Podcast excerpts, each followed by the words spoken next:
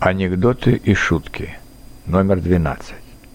Шофер открыл глаза в больнице.